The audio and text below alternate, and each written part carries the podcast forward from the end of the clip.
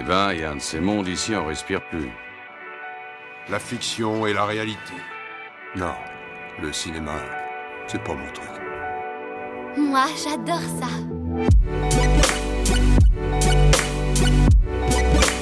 C'est vraiment un navet, ce film. Je trouve bon, moi, ce film.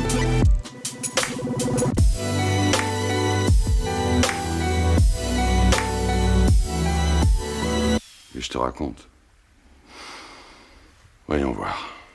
Bonjour, bonsoir et bienvenue à l'Hôtel Adriano, le podcast où nous vous faisons découvrir ou redécouvrir le cinéma d'animation japonais. Je m'appelle Boris et comme d'habitude à mes côtés par écran interposé se trouve mon ami Julien. Julien, comment va? Eh bah ça va, ça va toujours super et toi? Ça va très bien. Aujourd'hui, euh, après une, une petite, une petite, entre guillemets, hein, escapade du côté des films anthologies, nous revenons à notre formule classique chez un réalisateur qui nous est désormais bien familier pour un épisode dédié à une œuvre, une œuvre de référence, et tout simplement un des films d'animation les plus, les plus tragiques, et aussi un des plus importants de toute l'histoire du médium. Épisode numéro 11, donc consacré au tombeau des Lucioles d'Isao Takahata, sorti au Japon en avril 1988 et sorti en France en juin 1996, soit 8 ans après.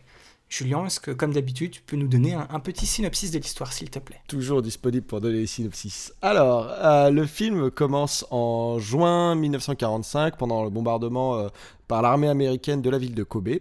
Tandis que leur mère malade part rejoindre un des abris, les deux personnages principaux, à savoir Seita et sa petite sœur de 4 ans, Setsuko, se retrouvent pris au piège sous une pluie de bombes incendiaires. Toute la ville s'embrase et les victimes se comptent par centaines.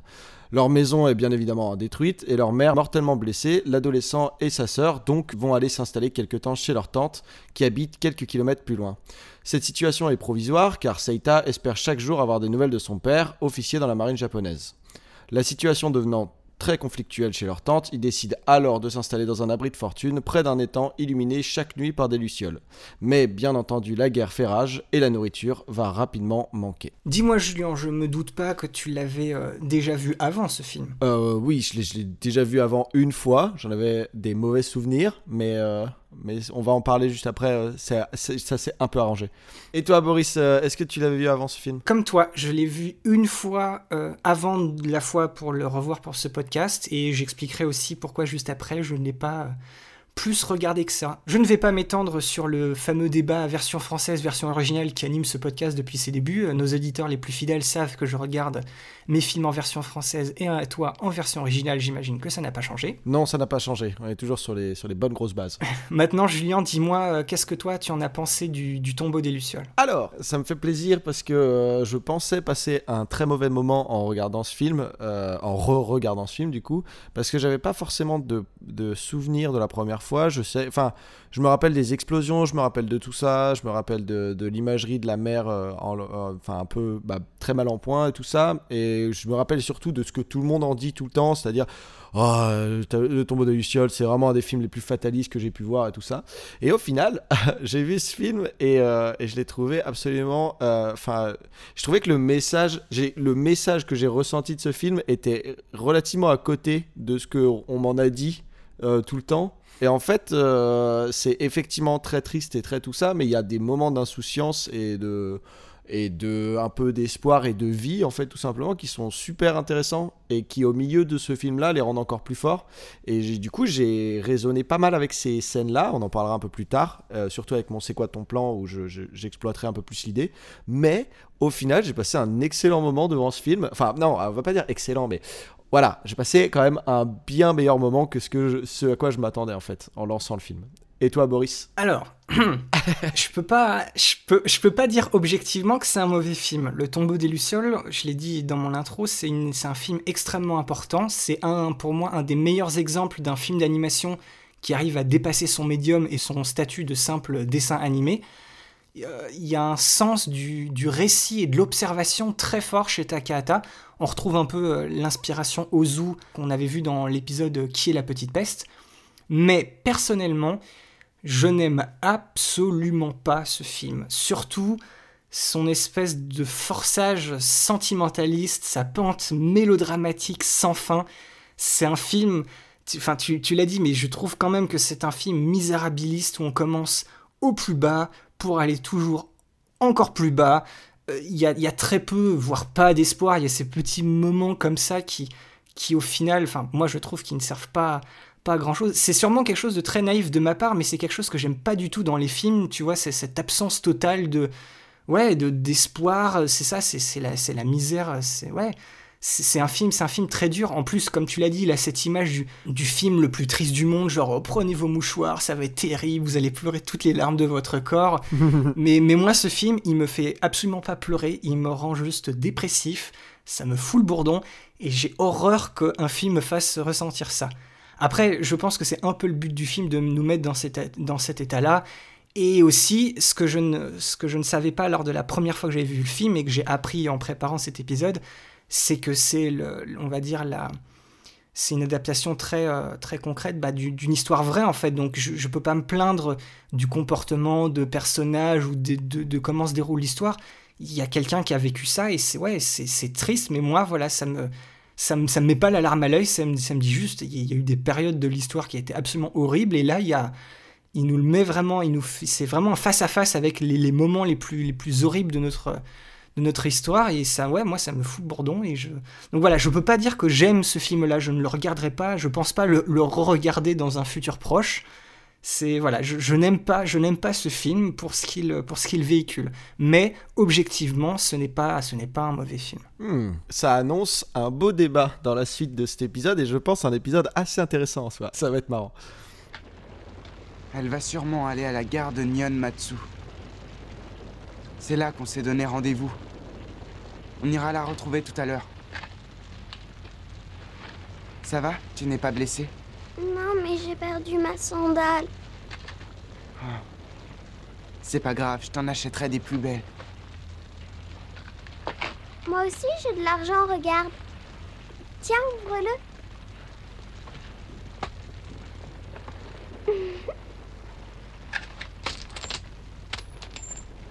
ah oui, tu es drôlement riche. hein? Alors c'est ça les pluies de cendres noires?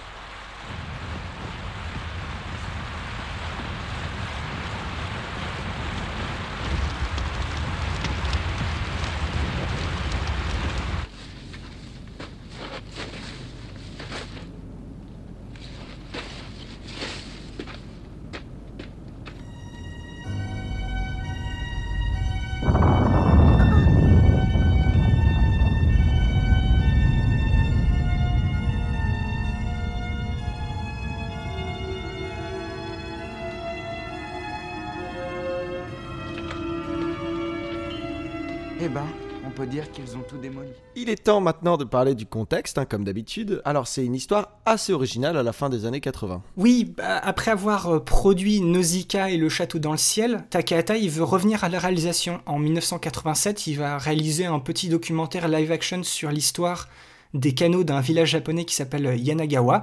Ce documentaire-là sera d'ailleurs produit par Miyazaki. Et entre-temps, il a soumis plusieurs idées à la maison d'édition euh, Tokuma Shoten, et notamment l'adaptation d'une nouvelle qui raconte la survie de deux enfants après le bombardement de Kobe en 1945. Oui, et ce qu'il faut savoir, c'est qu'au même moment, Miyazaki pitch le film qui va devenir Mon voisin Totoro, hein, qui sortira la même année. Du coup, la maison Tokuma Shoten est réticente vis-à-vis du, du, projet de Takahata, mais il a le soutien de Toshio Suzuki. Toshio Suzuki, je le rappelle vite fait, c'est euh, le rédac en chef du magazine Animage, mais c'est aussi un membre du comité de production euh, sur le château, le château Lanciel. Ce dernier a une idée originale, coupler la production des deux projets. Euh, un drame historique possède une portée pédagogique, donc peut potentiellement attirer des classes et donc assurer un nombre d'entrées minimum. Mais pour produire les deux films en même temps, il faut forcément un autre producteur et ce sera la maison d'édition Shinshosa. À l'époque, elle portait beaucoup d'intérêt pour les adaptations au cinéma des livres qu'elle possède, dont la nouvelle La tombe des Lucioles d'Akiyuki Nozaka. Et là-dessus, Toshio Suzuki va, va, va, mettre en place un habile stratagème. Il va expliquer euh, que Tokuma Shoten va produire un nouveau Miyazaki et que si Shinshosa veut bien produire le film de Takahata, les deux films pourront sortir simultanément. Et ensuite, il va à Tokuma Shoten et il explique que Shinshosa, donc la maison euh, d'une maison d'édition plus ancienne et renommée, hein, ça, ça, a son poids, ça a son importance, a accepté et commencé le processus de pré-production du film de Takahata, laissant la, la possibilité à Tokuma Shoten de produire le film de Miyazaki. Donc, en soi, on peut dire que c'est un succès du coup. Très malin, très malin, très vicieux mais très malin. très malin. et donc, environ euh, un an de production pour les deux films, ils sortent le même jour en double séance le 16 avril 1988. C'est un succès d'estime, un peu plus de, de 800 000 entrées, mais c'est majoritairement grâce à Totoro puisque le tombeau des Lucioles est jugé vraiment trop sombre et traumatisant. Les parents en fait n'osent même pas, ils n'osent pas trop en fait amener leurs enfants euh, euh, voir ce film-là juste après euh, Totoro.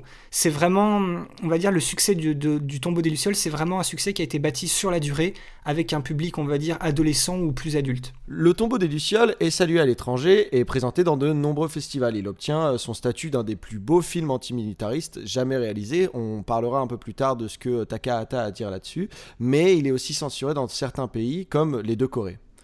En France, il est présenté dans deux festivals au début des années 90, donc le festival d'animation d'Annecy en 1991 et à Paris en 1994. Le film va sortir dans deux salles d'essai parisiennes en 1996, donc il y aura une diffusion durable d'une copie en VO, donc ça va faire à peu près 4000 entrées, c'est un résultat honnête pour un investissement très minime, mais malgré ça, il va subir un relatif anonymat à cause du modeste engouement de la presse française. Le film sera diffusé à la télévision française pour la première fois sur Canal ⁇ le 26 mai 1999. Et en 2000, il sortira en VHS en janvier, il sera diffusé sur Arte en juin et il sortira en DVD en décembre. Donc au final, le film a de plus en plus gagné son public à travers toutes ces, euh, toutes ces diffusions. Parlons euh, histoire et thématique maintenant. Le tombeau des Lucioles, il faut savoir que le nom euh, original en, japonais s'appelle Otaru no Aka. J'ai révisé mon japonais, génial. Dans le titre, Otaru est écrit avec deux kanji au lieu d'un. Euh, ils symbolisent respectivement le feu et la chute, donc aisément on peut dire que c'est un double sens très évocateur. Le, le film, c'est une adaptation très fidèle de la nouvelle La tombe des Lucioles d'Akiyuki Nozaka, qu'il avait écrit en 1967. C'est une nouvelle quasi autobiographique, à la simple différence que lui, l'auteur, a survécu contrairement au personnage de Seta, du grand frère. Il y a le film, en fait, il y a un grand, il y a un respect euh, scrupuleux de l'histoire de la part de, de Takahata. Il y a une simple dramatisation du récit avec des séquences un peu de rêve onirique où il y a les deux enfants qui contemplent leur vie passée en, en tant que fantômes. Euh, une autre toute petite différence, si dans son film Takahata donne une, présence très importante et très symbolique à une espèce de petite boîte à bonbons qui est à peine décrite au début de la nouvelle de Nosaka. Oui, d'ailleurs des bonbons qui n'ont en fait été commercialisés par le confiseur Sakuma qu'à partir de 1949. Ils sont d'ailleurs toujours vendus aujourd'hui tels quels dans la même boîte après la sortie du film, avec le portrait de Setsuko, la petite sœur, en hommage. Et, au final, c'est un film, on va dire, qui est euh, également moins cru dans sa représentation des maladies, de la famille, de la malnutrition, en fait, pour, pour essayer de ne pas trop choquer et de détourner de l'essentiel du film. Comme on l'a dit un peu plus tôt, c'est un film qui porte une étiquette de film antimilitariste. Mais Takahata s'est toujours défendu d'avoir fait un film qui critique et juge les événements de la, de la Deuxième Guerre mondiale. Il n'y a pas de procès des Américains, on se concentre sur les victimes. Pour lui, le tombeau des Lucioles est avant tout une histoire de survie et d'entraide familiale. C'est un film sur l'enfance et l'apprentissage du deuil, euh, une histoire individuelle qui se veut le reflet d'un drame collectif. Euh, il tente avant tout de montrer l'incompréhension de ces deux innocents qui se retrouvent seuls face au reste du monde. Mais attention, ce sont, ces deux enfants ne sont pas des personnages parfaits pour autant. Oui, on, considère souvent que ces deux enfants, euh, ce sont les, incarnations du, courage et de la pureté. Mais Takahata, il a, il a avoué qu'il ne considérait pas vraiment Seita comme un exemple de courage et de bravoure dans le film, il a du mal à prendre les bonnes décisions. Euh, à cause d'un espèce d'orgueil ou d'une insouciance un peu, un peu malvenue. Oui, d'ailleurs, on peut citer le moment où il ne, il ne, demande pas tout de suite euh, de l'aide à ses cousins et il tarde à aller chercher de l'argent pour nourrir sa sœur. Voilà, il va prendre beaucoup de risques lors des bombardements, il va même voler sans prendre conscience du danger et des, des répercussions que ça représente. En fait, Takahata, il n'a jamais cherché en réalité à représenter un héros, il voulait juste montrer un jeune garçon pas capable d'assumer euh, bah, des choix adultes. Exactement. Et d'ailleurs, il va involontairement causer la mort de sa sœur en la voyant pas s'affaiblir lentement, en étant pris euh, dans ses problèmes de il faut manger, il faut tout ça, et du coup il, se concentre pas sur elle et il la voit pas dépérir euh, doucement. Aussi, dans le film, les, les personnages de la tante et de l'agriculteur sont souvent perçus comme les espèces de grands méchants de l'histoire parce qu'au début, ils aident Seita et sa petite sœur, mais ils vont vite finir par bah, ne, bah, ne plus les aider, ils n'ont plus échanger de, ils ne vont plus lui vendre euh, de la nourriture, ils, ne veulent plus qu'il reste euh, chez eux, mais en fait, il faut vraiment prendre, euh, il faut vraiment tenir compte du contexte historique par rapport à ça. Oui, voilà, en temps de guerre et de famine, euh, il faut savoir que c'était très dur d'héberger des orphelins et que aussi voler un agriculteur en temps de pénurie ou voler des cultures ou tout ça, c'était euh, c'était un crime euh, parce qu'on privait les autres de nourriture et tout était très rationné à l'époque.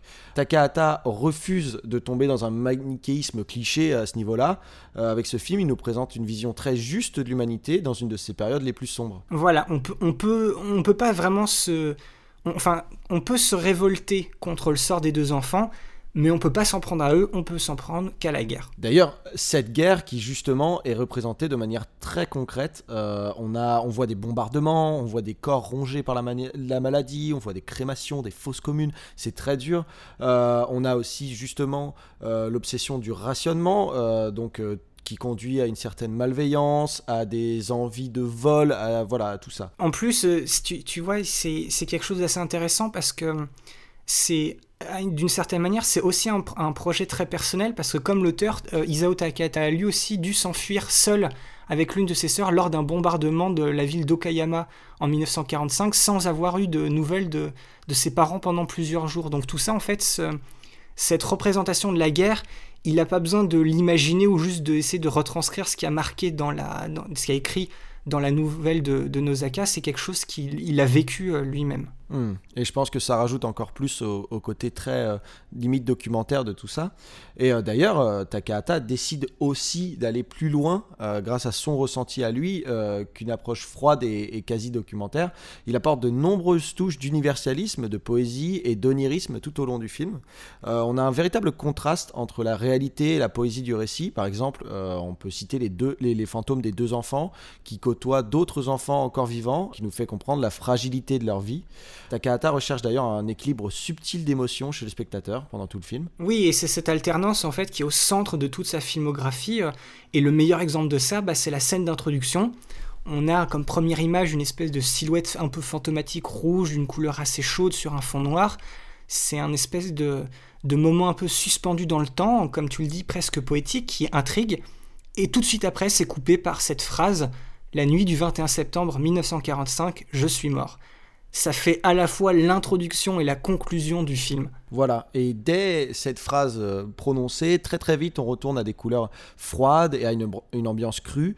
On voit le corps d'un garçon, le même que celui de la silhouette justement, mais mourant. On a vraiment ce, choc entre le rêve et la réalité. Ça crée une, émotion très particulière entre, peine et révolte finalement. C'est pour ça, moi, que ce, ce film, ce choix de tout de suite faire comprendre au spectateur, dès vraiment la première seconde, le premier plan du film, que la personne que tu vas suivre tout du long meurt, tu vois, dès le début, c'est ce que j'expliquais par cette, espèce de, côté misérabiliste du film, qu'on commence au plus bas et qu'on va encore plus bas, c'est que cet espoir qu'on pourrait croire, genre en nous présentant tu vois, ce, ce frère et cette sœur qui vivent des moments difficiles, on, à cause de ça, on n'a pas l'espèce d'espoir qu'ils vont s'en sortir. Le fait que dès le début, on nous explique ces personnages-là, c'est presque pas la peine, tu vois, de, la manière dont moi je le vois, c'est pas la peine de s'y attacher. Parce que de toute façon, à la fin du film, ils vont, ils vont y passer. Donc moi, tu vois, j'ai ce blocage-là de dire, bah, dès le début du film, on te fait comprendre que ça va, ça va mal se passer. Et moi, j'ai beaucoup de mal avec ça. Il va y avoir un instant débat du coup. Parce que justement, quand. J'avais oublié cette première phrase, et en fait, du coup, elle est, elle est assez iconique en un sens, puisque euh, c'est quand même un parti pris très très fort. Euh, et en plus de ça, c'est. On voit quelque chose de absolument onirique et tout ça. Déjà, c'est un parti pris très fort en termes narratifs, mais en plus de ça, par rapport au ton du début du film, euh, c'est assez léger jusque-là, même si l'image est un peu sombre, mais jusque-là, c'est assez mignon, onirique. Et d'un coup, on coupe ça avec, euh, avec cette phrase euh, assez horrible. Et dans un film Ghibli, ça n'était encore pas arrivé, d'avoir une, une telle.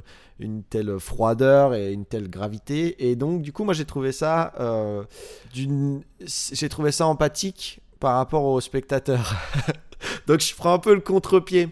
Je, prends un peu le contre-pied de ce que tu, ce que tu vas dire, c'est-à-dire que puisque les, personnages vont mourir, au lieu de nous, de nous attacher, enfin, c'est-à-dire de nous attacher aux personnages, puis de nous les faire lentement, de les faire lentement mourir euh, avec le temps, on nous annonce dès le début que c'est l'histoire déjà, euh, enfin, c'est, on va raconter l'histoire de gens qui sont déjà morts et on va voir ce qui a provoqué leur mort. C'est-à-dire que du coup, ça nous, ça nous, ça nous coupe tout de suite du processus d'attachement au personnage, donc ça rend, ça rend le film euh, directement très froid, mais en un sens, ça nous protège de cette empathie et de l'arrache, du, du déchirement qu'on va avoir au moment où ils vont mourir. En fait, on va pas genre s'embarquer avec eux, commencer à aller avec eux et, et s'attacher aux personnages pour au final les voir mourir. On nous dit tout de suite, ne vous attachez pas à ces personnages-là, regardez-les avec sympathie, regardez-les avec tendresse, mais le- regardez-les de loin, puisque en fait là, on va littéralement voir des gens qui sont euh, bah, d'abord rescapés, puis ensuite euh, de, de- de- des- ravages de la guerre et des hommes en fait. Euh, justement, on expliquait ça. Je vois, je vois. Du- D'une certaine manière, c'est peut-être pour ça que les, les très rares moments, on va dire un peu paisibles et heureux qu'ils peuvent ressentir avant cette espèce de grande dégringolade euh, plus que mélodramatique vers la fin du film, peut-être qu'on, on- comme, enfin, avec eux, c'est un peu comment dire, on pourrait, euh, pas on participe, mais d'une manière, ça, ça fait le même effet pour nous, quoi. Justement, on sait que ça va mal se passer, mais ces rares moments de, de joie et de lévité, bah, ça, ça, agit quand même peut-être sur nous d'une certaine manière. C'est exactement ça. Et en fait, j'irai même plus loin, euh, mais j'en parlerai encore plus. euh, Enfin, c'est-à-dire que je vais faire le lien entre cette philosophie-là dont je vais parler là maintenant, avec mon plan, avec mon c'est quoi ton plan, et le, enfin, ce qui se passe dans le film en soi. C'est que c'est limite une. Une, une métaphore de la vie en un sens, c'est juste qu'elle est, enfin, à cause de la guerre justement, elle est, elle est compactée à fond, mais c'est vraiment, on sait qu'on va mourir, donc concentrons-nous sur tous les moments de vraiment de d'échappatoire et de vie en fait. Genre c'est ça les, moments les plus forts c'est les moments où ils sont tous les deux en train de vivre dans souvent il y a un rapport à la nature qui est très fort quand ils sont dans la nature juste entre eux et que justement il y a plus ce contexte là c'est les moments les plus forts du film en un sens puisque on nous a dit déjà à l'avance qu'ils étaient morts et justement on se concentre d'autant plus sur ces moments de euh, d'insouciance et de et de rire et de tout ça et qui sont tout le temps il y a tout le temps euh, ce contexte derrière de la guerre et tout ça qui vient les rappeler. Mais oui leur but c'est s'échapper un maximum avant de mourir en fait et j'ai trouvé ça d'une donc d'une tristesse absolue mais d'une beauté euh, incroyable aussi Je comprends, je comprends. Tu vois, d'une certaine manière, ça me fait pas plus aimer le film, ça je te l'avoue direct, mais ouais à avoir ce genre de, de réflexion, avoir ce genre d'idée après avoir vu le film, enfin ça te, effectivement, ça te le fait repenser d'une d'une manière différente et c'est ouais, bien sûr c'est une manière de d'un peu plus comprendre le film et de voir ce qu'il veut te faire passer comme, euh, comme message. Exactement. Un petit fait qu'on peut rajouter euh, autour de l'auteur de la nouvelle, hein, cette fois-ci, euh, Akiyuki Nosaka, dans une entrevue, il a raconté que juste après avoir récupéré les restes de sa sœur, donc on rappelle que c'est euh, autobiographique cette nouvelle, quand il, juste après avoir récupéré les restes de sa sœur et commencé à errer sans but, l'électricité a été rétablie dans la ville, donc les lumières ont balayé l'obscurité d'un coup, et après avoir lutté en enfer tout ce, climat de guerre in- infernale, il a eu l'impression de, de se retrouver soudainement au paradis. Plusieurs décennies après les événements que Nosaka a vécu et des années après sa semi-autobiographie thérapeutique, c'est Takahata qui va en quelque sorte mettre un terme avec sa version de l'histoire au voyage de Seita et à l'agonie personnelle de Nosaka. Oui, en fait, c'est avec le en, choisissant de de laisser Seta mourir et de rejoindre sa sœur, il permet aux, aux deux enfants déjà un de se retrouver et deux de se retrouver dans un monde bah, qui ne connaît pas la faim, la peur et la violence. C'est un peu comme s'il avait euh, finalement chassé les derniers démons de Nosaka avec ce, avec ce film. Vous l'avez compris, du coup, c'est un film assez, assez dur. Euh, on, le recommande plus pour les, on va dire, à partir de, de 12 ans ou plus, mais avec un accompagnement et je pense aussi d'une manière très importante, une mise en contexte sur euh, ce que veut raconter le, film. Il y a beaucoup de scènes qui sont très dures, la mort elle est traitée de manière respectueuse, mais il n'y a pas de concession. C'est un film qui peut heurter la sensibilité euh, des plus jeunes, mais c'est un film qui est très important lorsqu'on attaque, on va dire, au moment où on attaque l'étude de la Seconde Guerre mondiale dans son ensemble. Et si on attrapait des lucioles? Allez, glisse-toi dessous.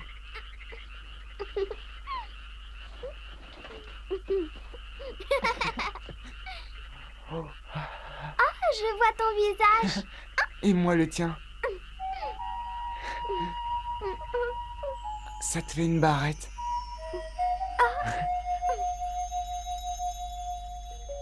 Des lucioles sous une moustiquaire, c'est comme des flocons de neige sur une vitre.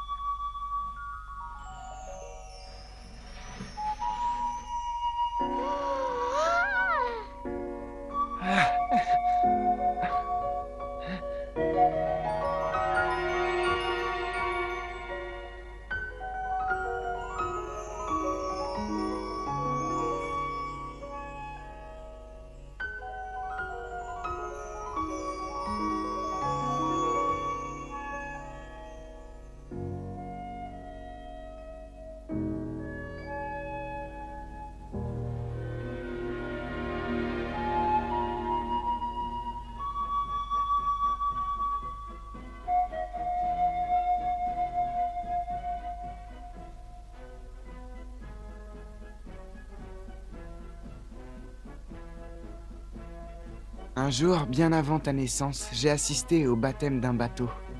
Le baptême d'un bateau?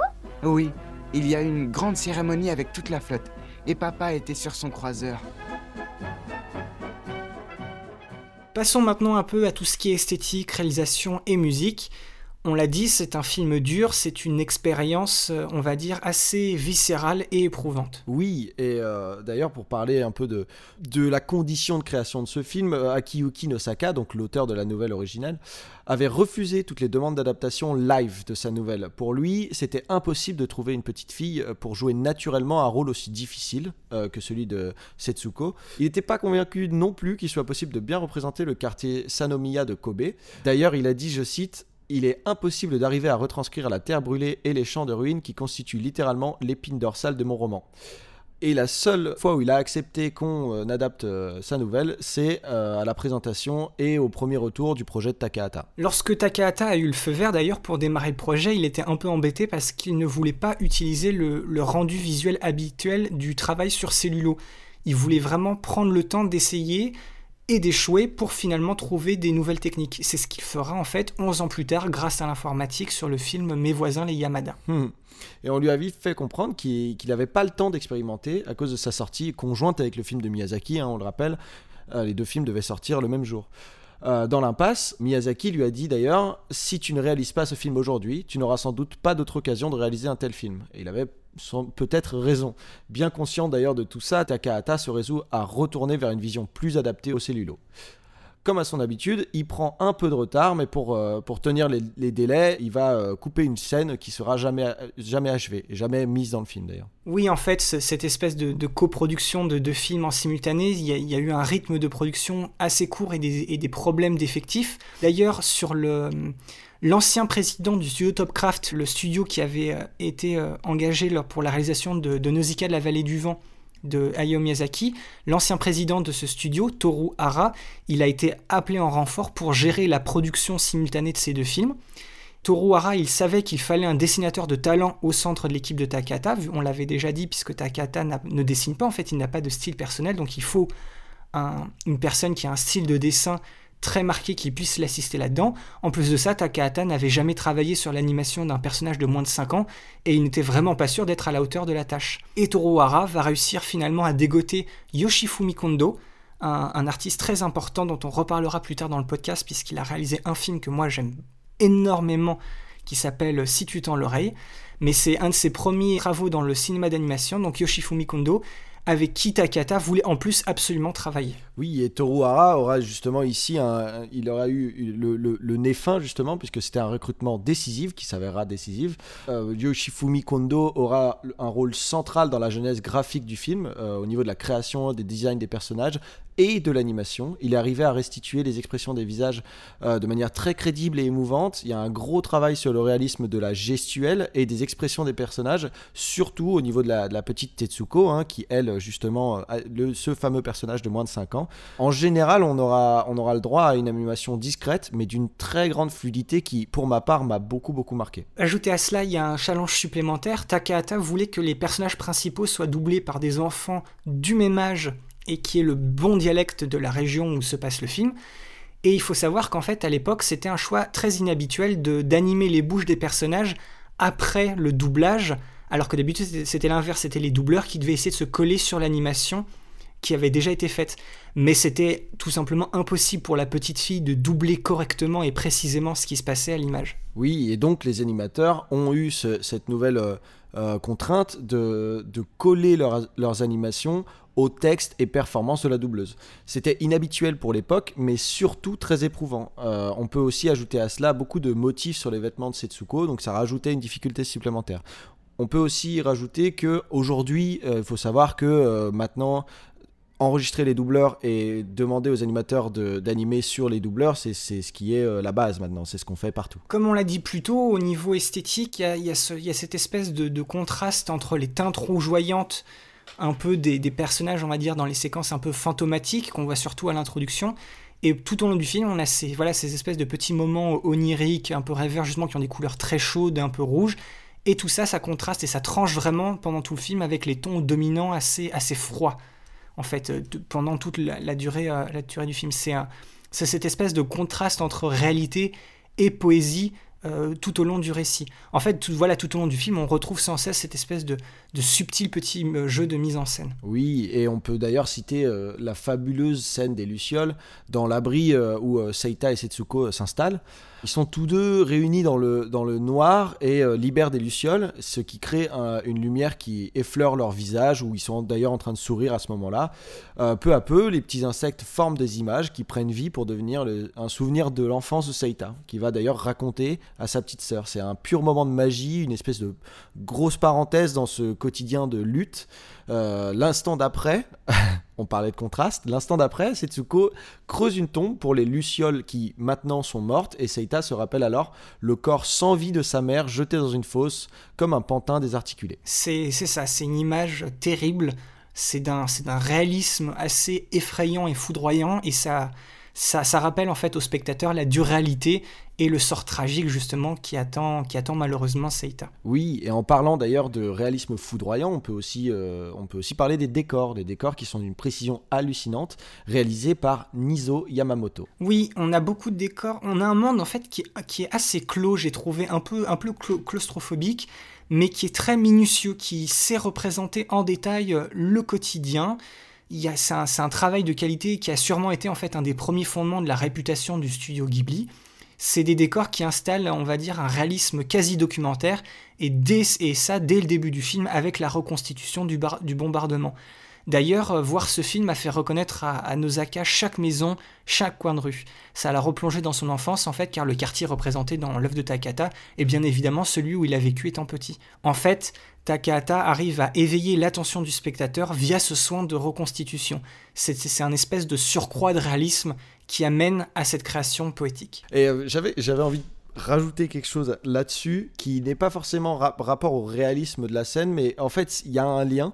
C'est au niveau de la géographie et du rapport avec la géographie, tout ça. Euh, on voit très vite que euh, les scènes de guerre, les scènes d'explosion, les scènes d'horreur sont très très très localisées. Ça c'est quelque chose qui est assez incroyable. C'est que il y a aussi justement dans ce, dans ce push pour le réaliste, dans, cette, euh, voilà, dans ce, vraiment cet accent sur le réalisme et tout ça, il y a aussi une autre chose qui nous est montrée, c'est que là où un village euh, est complètement détruit, rasé, une école explosée et tout ça, vraiment le village d'à côté n'a absolument rien et vit encore dans l'insouciance malgré la peur, malgré l'anxiété et tout ça. On a toujours cette espèce d'insouciance et c'est aussi là-dessus que Takahata va jouer pour montrer un peu les espèces de différences de philosophie, c'est-à-dire que les rescapés qui sortent d'un village et qui arrivent dans un autre village bah, sont un peu vus, euh, voilà, au fur et à mesure du temps, ça va commencer à créer des espèces de dissociations, des tensions et tout ça, puisque eux n'ont pas vécu la même réalité que, euh, que les rescapés qui habitaient littéralement 5 km plus loin. C'est-à-dire que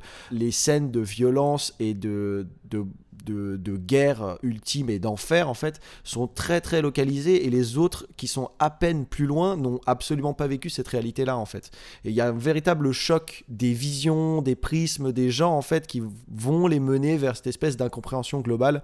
Et c'est ça aussi qui est montré dans ce film et qui est assez euh, foudroyant pour moi. Oui c'est un peu c'est de la scène ça me fait penser à la scène de la de la plage, c'est ça? Exactement. Où ils vont, ils, sortent de chez leur, chez leur tente, ils vont à la plage, il y a justement un moment assez, assez, joyeux et on voit tout, autour d'eux bah, un espèce d'une ville slash village en fait qui, bah, qui a eu aucun problème et tout, tout, tout va bien pour eux. Ils, ils, savent que justement il y a des bombardements qui sont pas tombés euh, si loin, que ça peut tomber chez eux, mais pour l'instant Dieu merci, bah il y a rien, y a rien qui est tombé. Là, chez eux, la, vie continue et cette espèce de cohabitation extrême entre des gens qui ont quasiment tout perdu et des gens pour qui la vie n'a quasiment pas changé, c'est c'est assez impressionnant. Mm.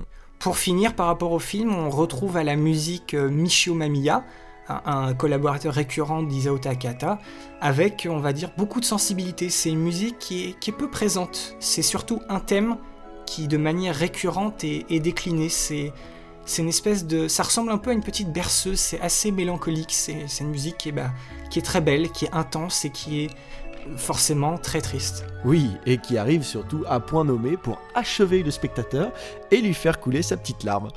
On va passer maintenant à la rubrique qu'on aime bien avec Julien qui s'appelle C'est quoi ton plan? C'est une rubrique où chacun d'entre nous a, a, choisi un plan qui l'a marqué. On essaye de le mettre euh, un peu en perspective dans le film et puis on discute d'un peu tout, composition, euh, images, messages. Vous pouvez d'ailleurs retrouver ces plans-là euh, sous nos posts Facebook et Twitter de l'épisode. Et je vais commencer par toi, Julien. C'est quoi ton plan? Alors, mon plan d'abord se situe à 1h, 4 minutes et 45 secondes dans le film. Donc, euh, c'est déjà après un bon moment. On a déjà passé le premier acte. On a passé une grande scène de bombardement dans justement ce village qui était le village d'enfance de Nosaka. On est vraiment dans les ruines, de, dans un paysage totalement en ruine, et euh, on voit euh, du coup Seita qui boit à une canalisation éclatée par les bombardements et qui projette de l'eau en constant. Donc ça fait comme pour lui, c'est une fontaine en fait. Et lui est dans, ce, dans un moment où, euh, ici justement, et ça rejoint un peu ce que j'ai dit juste avant sur le côté géographique, mais il y a aussi ce côté très au niveau du temporel en fait. C'est-à-dire qu'un bombardement, c'est très très très ponctuel. C'est-à-dire que avant il se passe rien et la vie peut se passer très bien. Il y a ce bombardement horrible et après derrière il peut justement faire beau, comme sur ce plan où le ciel est bleu, quasiment euh, pas de nuages, on en voit légèrement au loin, mais il fait très beau, le soleil a l'air très fort. Et en fait c'est aussi ça que j'ai l'impression que Takahata montre, c'est genre dans, dans son rapport en un sens très juste avec euh, bah, tout ce qui, toutes les, les, horreurs qui ont été commises, ce rapport euh, voilà, à la guerre et tout ça, et son côté antimilitariste, euh, il y a aussi ce truc-là où il dit, bah voilà, il y a beau y avoir des centaines, des milliers, on peut aller jusqu'à des millions de morts si on veut, il y a beau y avoir énormément de blessés, de dégâts, de tout ça, ça n'empêche pas le soleil de tourner, ça n'empêche pas voilà, le ciel d'être absolument bleu et, de faire beau, en fait, c'est pas lié, et il, il va pas introduire par exemple un mauvais temps, une mauvaise météo, euh, des tons tristes, tout ça, tout le temps dans son film, justement parce que lui, son but, c'est d'avoir cette dimension un peu plus la vie continue.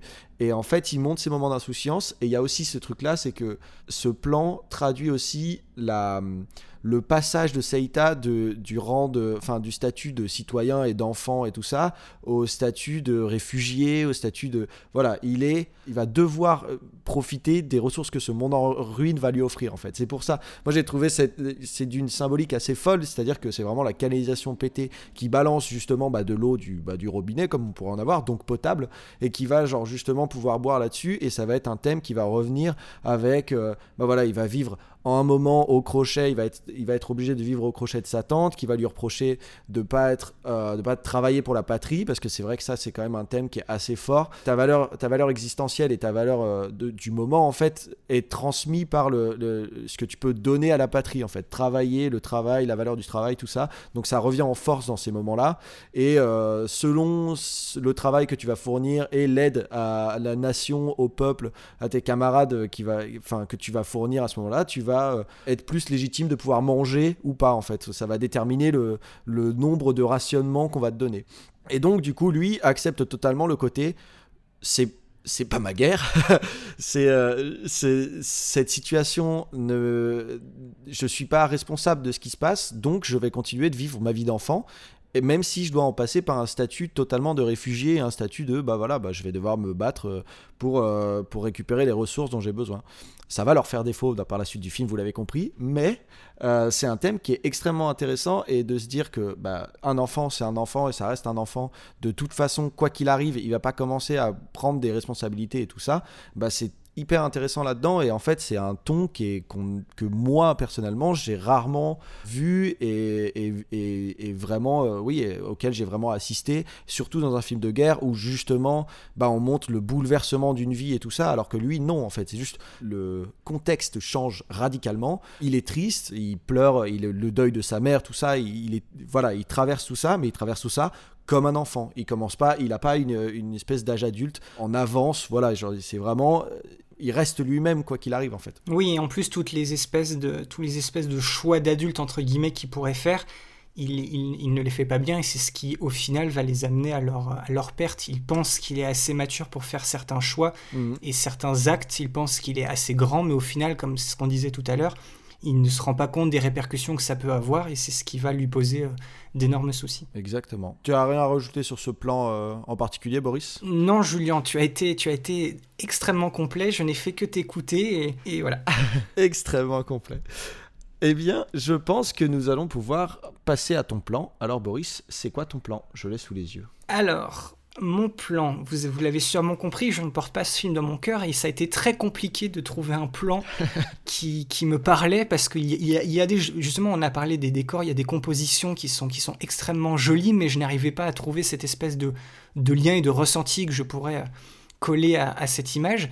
Et il se trouve que le plan que j'ai choisi, c'est tout simplement le dernier plan du film. Voilà, il a fallu que j'attende la toute fin du film, à du coup 1h25 et 50 secondes. C'est le tout dernier plan où on a un plan très, euh, très large où on voit de dos les fantômes des deux enfants, en fait, qui sont assis sur un banc au sommet d'une petite colline. Derrière eux, il y a des espèces, une espèce de, il y a du gazon, il y a une espèce de, de conifères qui ont tous cette espèce de, il y a des petites lucioles aussi, il y a toute cette espèce de lumière rouge où on comprend que c'est un peu l'espèce du monde des fantômes. Enfin voilà, ils sont, ils sont morts, ce sont leurs esprits. Et en face de lui, on voit se révéler un peu comme dans mon plan que j'avais choisi pour euh, le château dans le ciel. On a en fait la, la ville la ville de, Kobe, mais c'est la ville, c'est la ville moderne. Et en fait, ça m'a fait penser que d'une certaine manière, le tombeau des Lucioles se termine avec une, ce, que, enfin, ce que moi j'ai vu comme une espèce de, de note positive, justement pleine d'espoir. Et ça, malgré justement le, le, les sentiments d'injustice et de révolte qu'on a ressenti euh, tout au long du, film et qu'on a quand on a été témoin à cette histoire, mais un peu comme ce que tu racontais dans ton plan, c'est ce qui illustre un peu cette idée du cycle de, voilà, il y a la guerre, ensuite il y a la paix, il y a la mort, ensuite il y a la vie, il faut l'obscurité pour arriver à la lumière, parce que voilà, après cette espèce de, bah, de moment très sombre et très grave, et ben le monde est désormais reconstruit, mais cette fois sous le signe de la paix. Et je trouve que c'est voilà, c'est un, c'est un très beau plan esthétiquement parlant, mais le message qu'il convoite résume un peu, je pense, ce que voulait faire, euh, ce que voulait dire Takata à travers ce film et cette histoire. Et je trouve que voilà, c'est une petite note de poésie et, justement d'espoir qui dit que après tout, justement tout ce qui peut arriver de, pire à l'humanité, ben on arrive quand même à se relever, à, s'en souvenir et de construire les choses pour, pour que ça ne se reproduise euh, jamais. Hmm, c'est très beau. J'apprécie encore plus le film maintenant, bravo.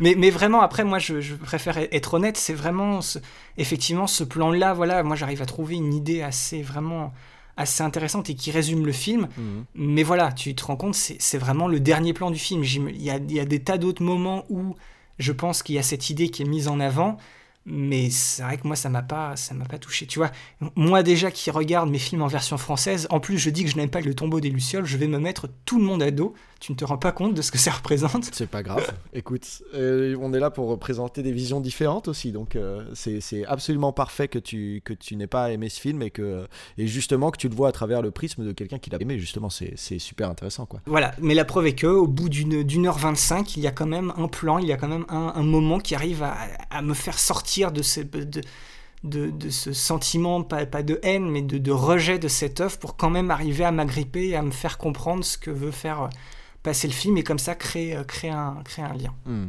exactement.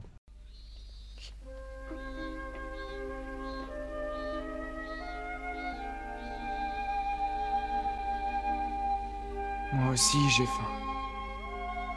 De quoi t'aurais envie? Des beignets de légumes frits, et puis des crevettes et du poisson et du riz blanc. Et puis après? Je voudrais une glace. Et puis tu sais quoi? Une grosse boîte de bonbons aux fruits. Tes bonbons? Écoute-moi. Je vais aller à la banque, retirer tout ce qu'il y a sur le compte et t'acheter ce que tu veux. Non, t'en vas pas. Je veux que tu restes avec moi, Seta. T'en vas pas. T'en vas pas. Ne t'en vas pas. Ne pleure pas, Setsuko. Je vais aller chercher nos économies et rapporter plein de bonnes choses. Et après, je ne partirai plus. Je resterai toujours à côté de toi, c'est promis. C'est promis.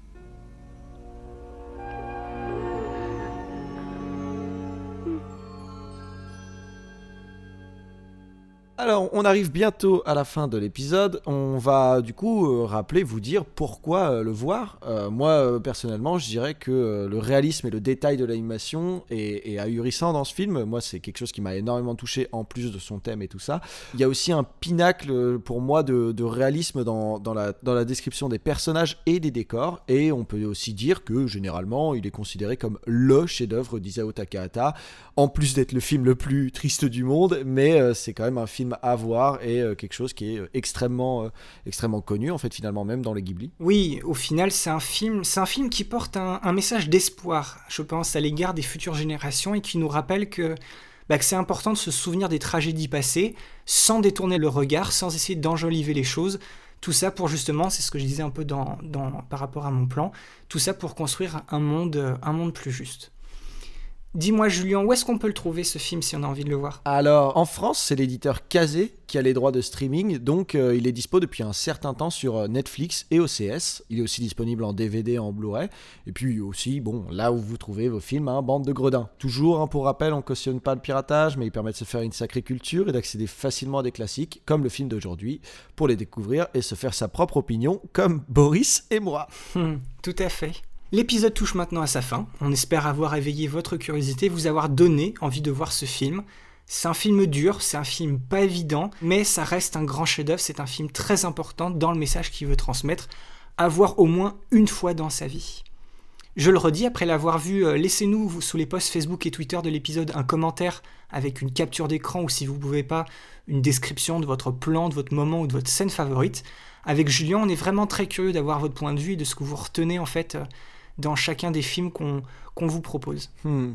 Et comme d'habitude, on trouve gentiment notre rythme de croisière après 10 épisodes, mais on essaye toujours d'améliorer ce qui peut l'être et on reste à l'écoute de vos retours. D'ailleurs, vous trouverez dans chaque description d'épisode tous les endroits où vous pouvez venir échanger avec nous sur Facebook et Twitter ou par mail. N'hésitez surtout pas, on vous attend. Si vous nous écoutez depuis Apple Podcast, donc anciennement iTunes, prenez deux secondes pour laisser des commentaires et une note, ça supporte vraiment le référencement et la découverte du podcast. Mais si vous aimez cette émission, le plus important hein, reste de la partager autour de vous. Le bouche à oreille, il n'y a que ça de vrai. Oui, au-delà de n'importe quel, euh, je sais pas, référencement ou classement sur Internet, réussir à amener ce podcast aux oreilles de son public, ça reste notre objectif principal et c'est votre partage qui nous permettra d'y arriver, donc on vous remercie d'avance. Merci d'avoir tendu une oreille ou deux, et on se retrouve dans deux semaines pour le film dont on a à peine évoqué le nom en début d'épisode, sorti le même jour que Le tombeau des Lucioles. C'est le quatrième film d'Hayao Miyazaki et celui qui a donné sa mascotte au studio Ghibli. Il sera bien entendu question de Mon voisin Totoro. À la prochaine et ciao bye Salut tout le monde